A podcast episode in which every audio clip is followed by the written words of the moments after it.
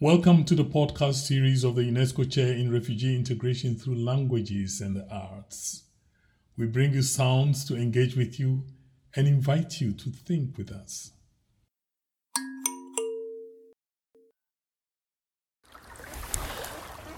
Welcome, everybody, to this podcast from the banks of Loch Tay at the Scottish Crannog Centre my name's Alison Phipps. I'm the UNESCO Chair at the University of Glasgow for Refugee Integration through Languages and the Arts.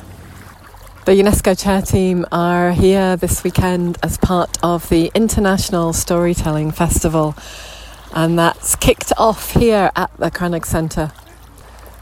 Tragically, the Scottish Crannog Centre's own Crannog burnt down at the start of this summer, but we're a part of working alongside the team here who are really inspirational in what they've put together.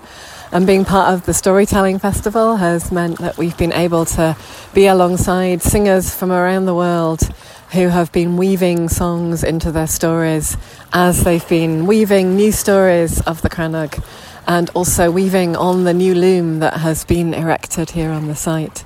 So do listen in, listen to the songs and the stories that people are telling on this podcast. When I've done my work of day and I roll my boat away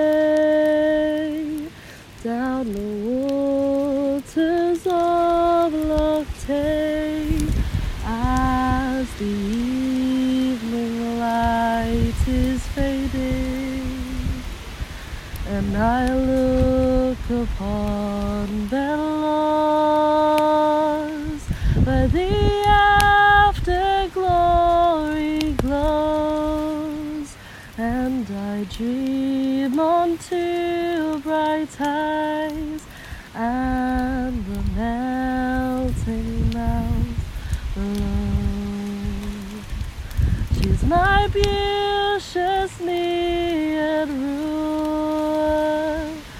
She's my joy and sorrow too.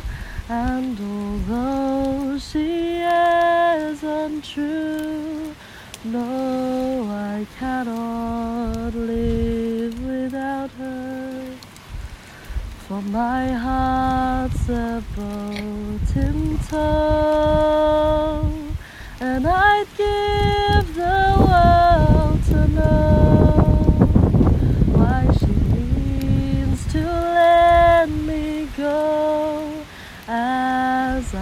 sing Horo.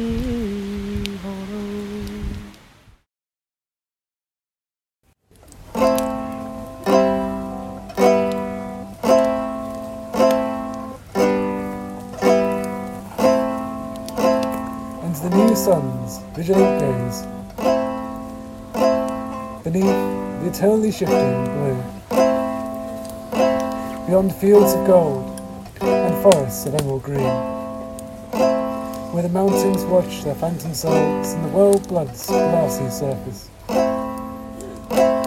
Whispering lies upon the wind, offering diamonds fashioned from the sun's glittering rays, only to them slip through greed's grasping fingers where the twin moments meet, thoughts and memory converge. Remembering the old reminds the new of what came before them. Bringing the two worlds together within the Crannog's walls.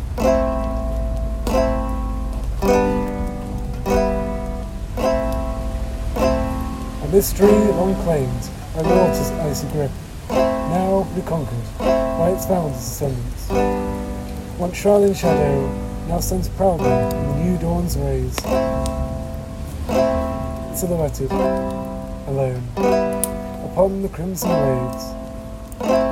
Harking back to a bygone era before emptying wellness was brought to heel.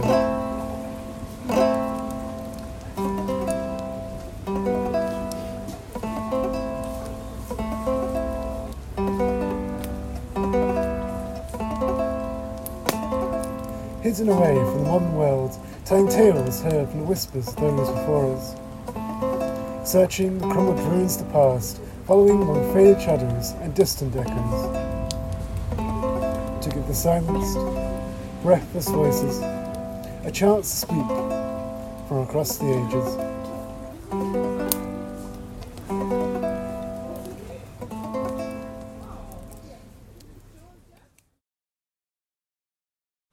As ye come flying free the land, it's near free my mind. My feet they travel but I'm dealing for the north. My man, I saw the tides rain up the purple ford. I wind I ken them wheeling you and finally fallen dries. And fain I feel the creeping mist on yonder shore that lies. But tell me ye pass them by, what saw ye on the way? My man, I rock the roving gulls that sail upon the Tay. But saw ye naething lee and wind afore ye come to Fife? For there's muckle lie in yonder tay that's made to me nor life. My man, I saw the Angus braes that ye hanna trod for years. Oh, wind, forgive hameless loon that canna see for tears. And far beyond the Angus strath, I saw the wild geese flee. A long, long skein of beaten wings, with their heads towards the sea. And I, their crying voices trailed, a hint them in the air. Oh, wind, hae mercy, haud your wish, for I darna listen more.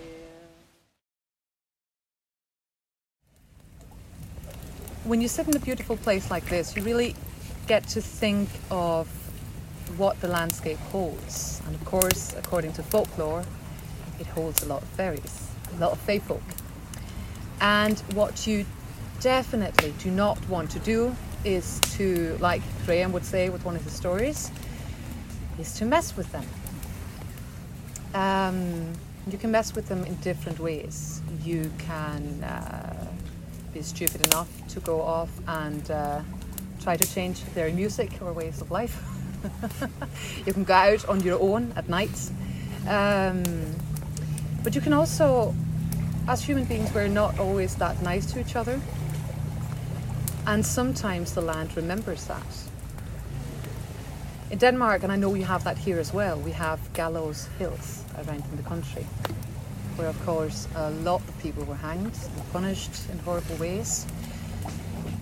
And one of the ways I write music is I go out into nature and I get inspired by what appears, what's being told without words. So I went to this gallows hill in Denmark and this song appeared about both the folk of the land and does anyone here know what a wight is? A wight. In Danish it's called vette. And a vette is the spirit of a certain type of land. So for instance, that that land over there would have a specific wight and this would have a specific wight. And the horrors of this gallows hill in Denmark was enough to I don't know of another way to say it, piss it off. so this is a song about that.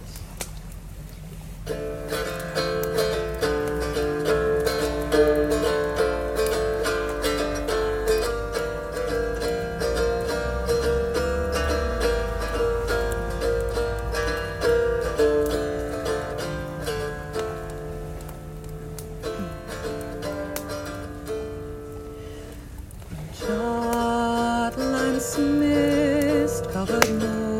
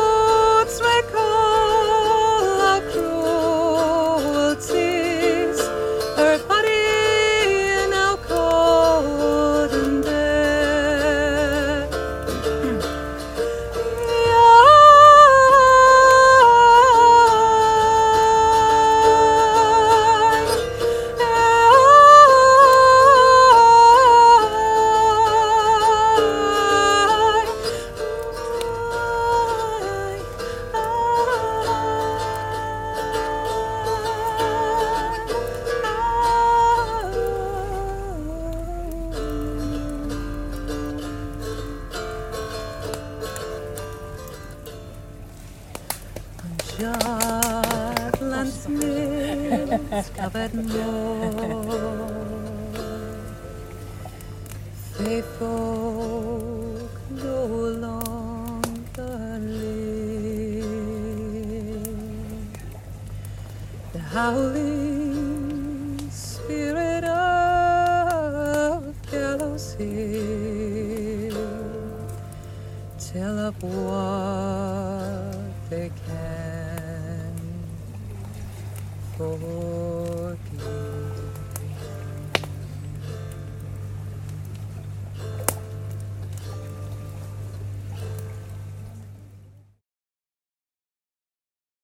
Crannog 2021. The kelpie was stirring. She knew something was wrong. Occasionally she would swim up to the surface just to check that all was okay. There was nothing to see. All felt normal, but there was an uneasy feeling in the air. The kelpie returned to her lair where she would wait until the time she was needed. Spring had arrived at the Crannog. The fields had been ploughed, the crops had been planted, the animals were in the fields. Lambs and calves were still brought into the house to keep them safe from danger, as they could still be vulnerable to the wolves and the lynx that roamed the land. Blossom was on the trees, and the community was able to just relax a bit as they knew that all was well with the world. Life was good. As night fell, Arter and Inez were sitting by the fire discussing the news of the day. Kaya, Kaya is the Crannog character. Kaya brought out her wire and strummed away as the smoke drifted to the roof and her friends started to sing along, and mugs of nettle tea were brought out in bannocks to eat, and everyone again just started to relax. The young animals were snuggled up to their mothers. All was well. Life was good. The full moon was high in the sky at this time of year, and at this time of year it was known as a pink moon. Was shining bright. A single cloud floated across the moon. And for a moment, the moon was hidden and all the world went dark. Maeve was woken by a noise. It sounded like a rumble of thunder in the distance. She turned over and went back to sleep. A few minutes later, the noise got louder and closer and louder and closer and louder and closer. Scylla and Karen woke up and asked each other what was happening. They got up and looked across the loch. They could see that the waves were getting bigger and higher and the wind was getting up. They could feel the bridge shaking and hear the wind whistling through the thatch. They ran back to the house and woke up in their woke, woke up their parents. Quickly, the rest of the community awoke and they all rushed out to the bridge. The waves were now crashing over the bridge and it was shaking even more violently. As quickly as possible, the people on the bridge ran towards the shore. Finn ran back into the house to open the animal's pen to get them off the Crannog safely. Once they were across, he started to run across the bridge, but the waves were now engulfing it, and the stilts which held it up were beginning to fall over. And just as Finn reached the shore, the entire bridge collapsed into the loch, and the house stood alone. Suddenly, the moon reappeared, and moonlight shone all around. The waves stopped, all was still, but the devastation was now clear, and life was not quite so good. As the light started to reappear in the morning sky, the Crannog folk looked at the looked at the tragedy that had happened. The bridge had completely disappeared. Only the stumps of the stilts showing above the level of the water. The rest could be seen scattered on the loch. More alarmingly, the house was tilting to one side, and it was apparent that some of the supports holding it up had fallen over too. Kaya's mother looked at it and started to weep. What are we going to do? We have nowhere to go. We have nowhere to live. Who will help us now? Kaya was deep in thought and without anyone seeing, wandered off, hatching a plan in her head. Things were going to be better. Karen and Finn looked out to the loch and could see a fleet of log boats making its way towards the shore. The folk all waved to each other, and soon the boats were being tied up on the beach. As everyone came off the boats, they were carrying animal skins, woolen clothes, and pots full of flour, grain, eggs, cheese, and honey. One of the men even had a wild boar slung over his shoulder. The leader of the first boat said, I don't know what he said because I've lost my place. we have heard of your troubles and we have come to try and help. We know that you would do the same for us and now we need to help you. and you know what? Life was getting better. Kaya stood on the shore and looked out to the depths of the loch. There was a tune in her head and she started to hum it. And soon she was singing out loud. The tune sounded like the water lapping on the shore. And as it got louder, there was a magical lyrical tone to her voice, almost as if it was coming from somewhere deep inside her. As she sang, ripples appeared on the surface of the water. The ripples got bigger, turning into waves. Suddenly, to Kaya's surprise, the head of the kelpie appeared, and it was swimming towards her. As it got closer, she could see its black mane glistening in the sunshine. Its body started to appear from the water, and soon the kelpie was on the shore by her side. Life was beginning to feel much better. The folk of the Cranaghan from around the loch were standing around a roaring fire, feasting on wild boar and discussing what to do next to help repair the bridge. and the house. Our Artur wiped grease from his chin and said, I have a plan. If we all get together and go up the hill, we can chop the trees we need to make the repairs. Inez looked at him and said that that is going to take a long, long time. It may take months and we need to have a bridge to the house before winter comes. Sula looked thoughtful and said she would go round the nearby villages and ask for help. Still won't be enough people, but do what you can. Finn looked to the shore and exclaimed, Look, look, Kaya is on the beach with a big black horse. And Kaya's mother exclaimed immediately, That's the Kelpie. The Kelpie helped us before and maybe it can help us again. And Inez said, if we take the beast up the hill, she can drag the trees out of the ground and pull them to the shore. And once we have prepared the wood, you can swim out and take it to the places where we need it.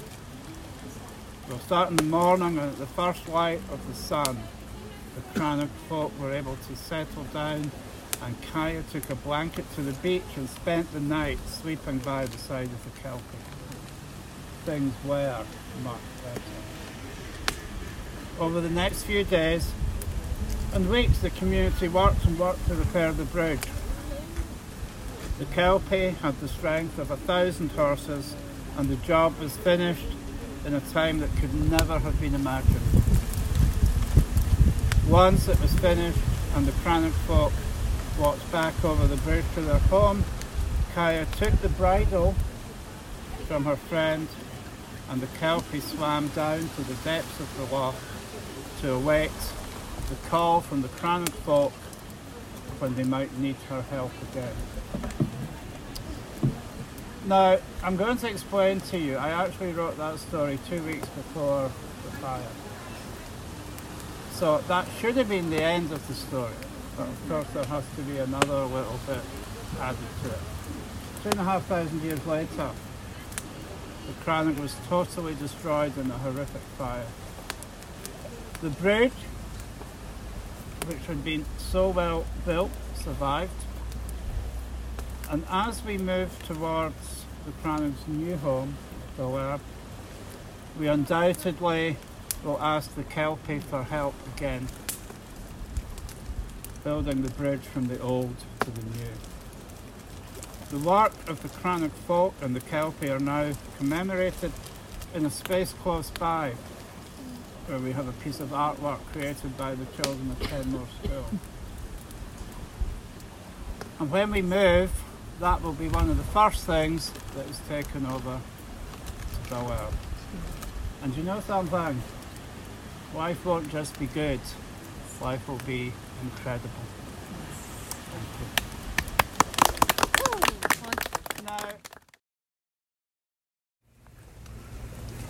Earlier on, I was telling some people about how the earth whispers to us, nature whispers so many beautiful things and reminds us of our lives. How even our breath whispers to us the moments between each breath to remind us that we are alive. And I tried to capture that on this little tune, which I call Whispers. And I'm going to play it on the kora. So, for those of you who have not seen the kora before, this is a West African harp and it's got 21 strings. Sometimes you get it 22 strings. Uh, it's from Gambia, Mali, Senegal, Burkina Faso. So this is Whispers.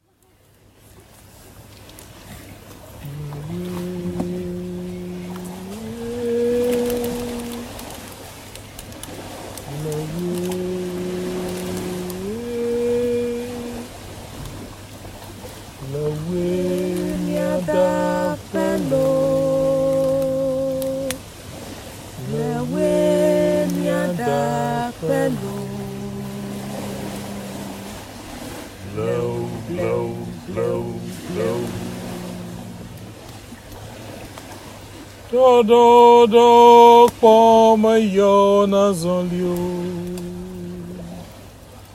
Blow, blow, blow poma yo na zolio.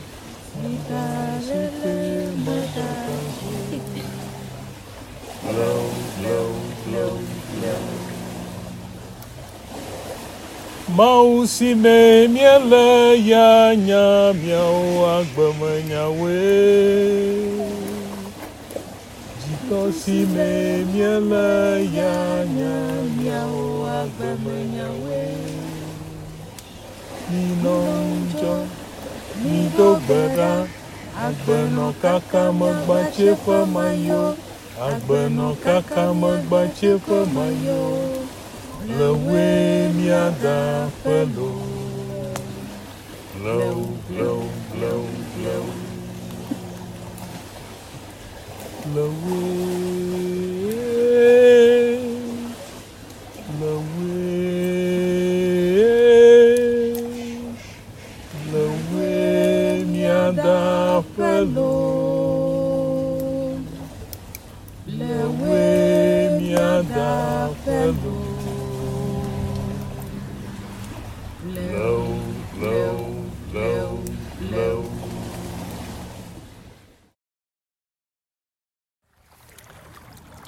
So, thank you so much for listening.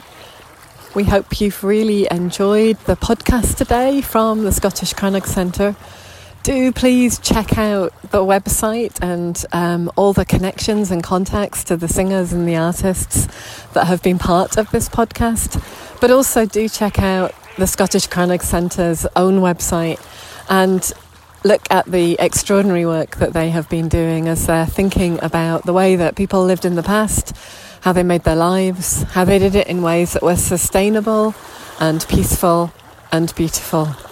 And think about it in the context of what our scholar Hyab Yohannes calls restorative integration.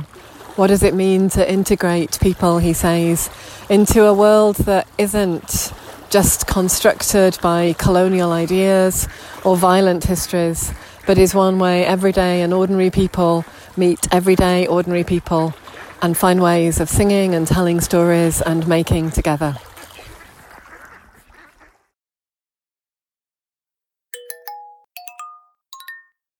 Thank you for listening to the podcast of the UNESCO Chair in Refugee Integration Through Languages and Arts, a podcast series to make you think.